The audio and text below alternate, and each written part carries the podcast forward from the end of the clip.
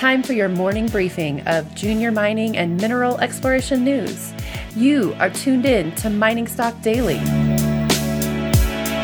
Now, reporting from the Clear Creek Digital Studios in Denver, Colorado, here's your host, Trevor Hall. Good morning, everybody. Welcome in to the Mining Stock Daily Morning Briefing. This is Trevor Hall. And I'm Paul Harris. And we're back. Good to be back, Paul. Yep, been on the road a long time. It's good to be back home. Yeah, I mean we have uh, we're kicking things off with a lot of news. So let's just jump right into it. Today is Monday, May fifteenth. After trading as high as two thousand eighty-five dollars per ounce two weeks ago, last week gold was punished and brutalized by the paper gold price management team. Most of the damage was done on Friday, May fifth, with gold cliff diving from two thousand sixty dollars to as low as two thousand six. Over half of the move occurred in one free fall short of the COMEX opened for trading that day. The newsletter noted that the catalyst for the price hit, a weaker than expected employment report, sent the stock market roaring higher in a big move that should have been accompanied by a big move higher in gold and silver. Silver has been throttled $2.40 per ounce lower since that day. And last week, gold rallied back to 2056 before getting pushed back down its closing price on Friday of 2015. Similarly, silver was hammered down to as low as $23.90 before rebounding to close out the week at $24.13. The Mining Stock Journal noted that, away from the overt price control exerted by the usual suspects, this is likely the nasty price correction it has been looking for to set up the next big move higher though it noted that the technical momentum indicators are not yet showing an oversold reading, which could mean more bound downside or at least a sideways move for a while. The mining stocks have held up better than the metals thus far. The GDX closed at the $33.60 support area on Friday after tagging $36 for the second time two weeks ago. The newsletter added that the GDX could fall to its 50 day moving average, which was at $32.46 on Friday, before resuming a bull move. We'll get to the news from the miners and explorers in a moment, but first a word about today's sponsor. This episode of Mining Stock Daily is brought to you by Arizona Sonoran Copper.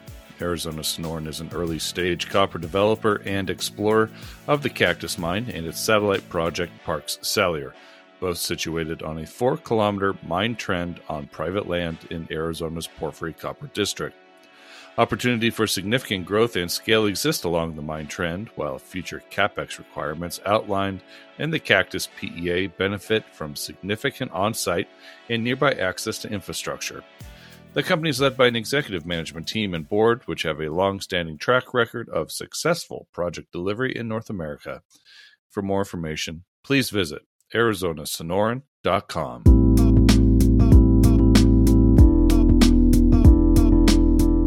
And here's what you need to know this morning Newmont entered into a binding agreement to acquire Newcrest Mining for $17.8 billion US to become the world's largest gold producer with annual production of about 8 million ounces, with 5 million ounces coming from 10 large, long life, low cost Tier 1 assets. It will also increase Newmont's copper production. Newcrest shareholders will receive 0.4 Newmont shares for each Newcrest share and a special dividend of up to $1.10 per share paid from Newcrest, representing a 30.4% premium. Newmont estimates annual pre tax synergies of $500 million within the first 24 months. The deal was unanimously recommended by the Newcrest board. Newmont trades on the NYSE with NEM. Arizona Sonoran Copper Company said Pinal County Air Quality Department approved and issued the company its industrial air permit for its Cactus Mine project in Arizona. The permit is a key milestone, as it is the final major permit needed ahead of developing and mining the project. The industrial air permit issued to Cactus governs air quality compliance in accordance with federal, state, and county standards. Arizona Sonoran is advancing work programs to complete the Cactus and Park Salyer pre feasibility study, with some parts of the project already shovel ready. The company aims to become a mid tier copper producer. Arizona Sonoran Copper Company trades on the TSX under ASCU and on the OTCQX under ASCUF. Alamos Gold reported results from ongoing surface exploration drilling within the Mulatos district. This included further extending high grade gold mineralization outside of mineral reserves and resources at Puerto del Aire, a higher grade underground deposit adjacent to the Mulatos pit. Additionally, gold mineralization was intersected over a wide interval at the Capulin target, two kilometers from the former San Carlos open pits. Highlights at PDA included 14.15 meters, grading 20.95 grams per ton gold. The company said PDA has already surpassed La Yaqui Grande in terms of resource size, with a development plan for PDA to be completed in the December quarter. For 2023, $21 million has been budgeted for exploration. That's triple the budget from last year. This includes 35,000 meters of surface drilling. Alamos Gold trades on the TSX and the NYSE with AGI. Ascot Resources provided an update on construction of its Premier Gold project in the Golden Triangle of British Columbia.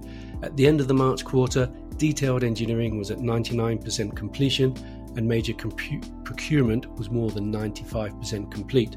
Key orders remaining in the plant relate mostly to piping, instrumentation, and bulk consumables.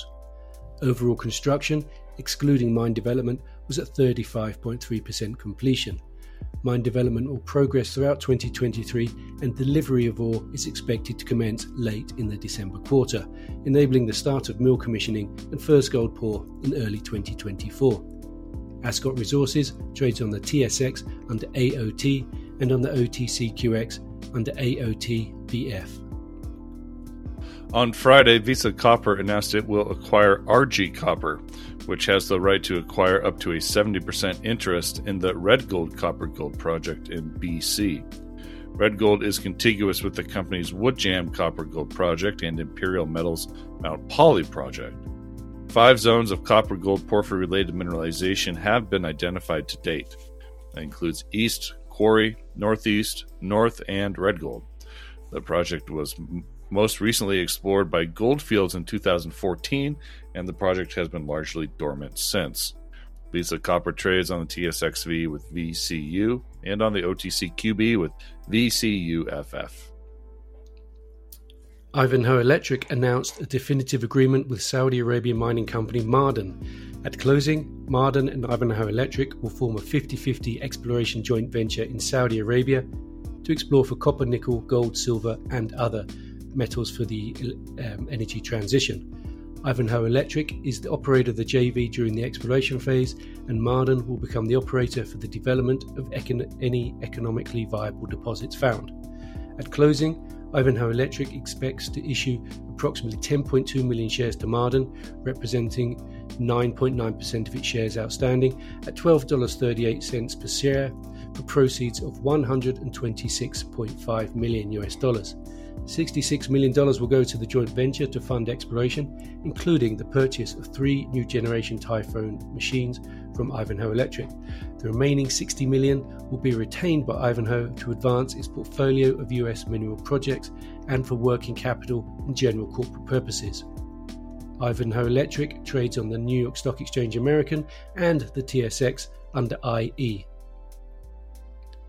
And Minto Metal says it ceased operations at the Minto mine in Yukon, and that Yukon government has now assumed care and control of the site.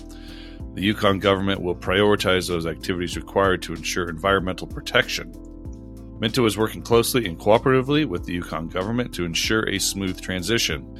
Minto did not state why it is ceasing operations, but a month ago the company received notification from the Minister of Energy, Mines and Resources of the Yukon of the government of Yukon that water has been and is being used in contravention of the conditions of Minto's water license.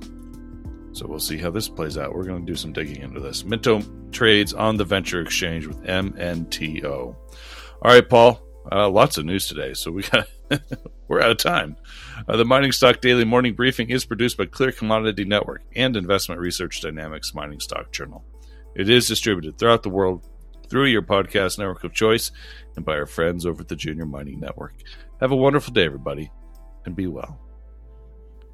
The information presented should not be considered investment advice. Mining Stock Daily and its affiliates are not responsible for any loss arising from any investment decision in connection with the material presented herein. Please do your own research or speak with a licensed financial representative before making any investment decisions.